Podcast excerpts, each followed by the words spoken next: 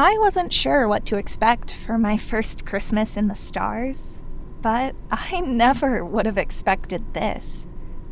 People are amazing and lovely and beautiful, just like the earth itself. I've never felt closer to it. and this is the farthest I've ever been. you don't need physical proximity to be close to someone. You really just need time together that balances your time apart.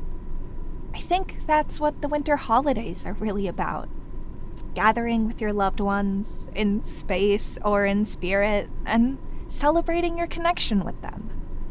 I love how so many of our intricate holiday traditions boil down to that.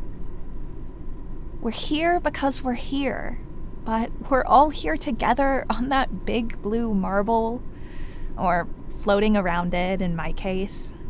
And everyone is making the best of it, not just myself.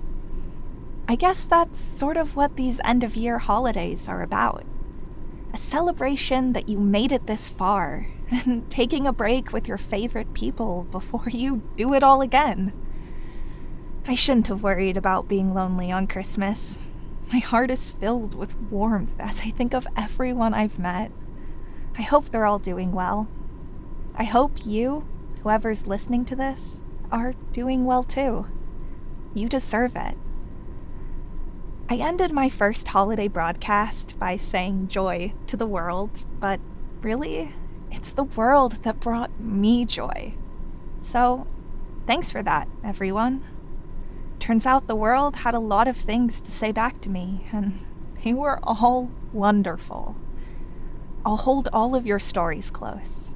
I'll think about them as I sit on the observation deck, staring down at our little home through the windows of the cupola they say the universe is big, cold, and uncaring, but there's a speck of it with so much love packed in. We're my favorite part of the galaxy, you know? As much as I love being an astronaut and leaving the planet, coming back is pretty great too. Well, it's going to be a few weeks before I'm home, and science doesn't stop for the holidays. I've got a few experiments to tend to before bed. Merry Christmas, y'all. Thanks for spending your time with me. This has been Joy to the World. Over and out.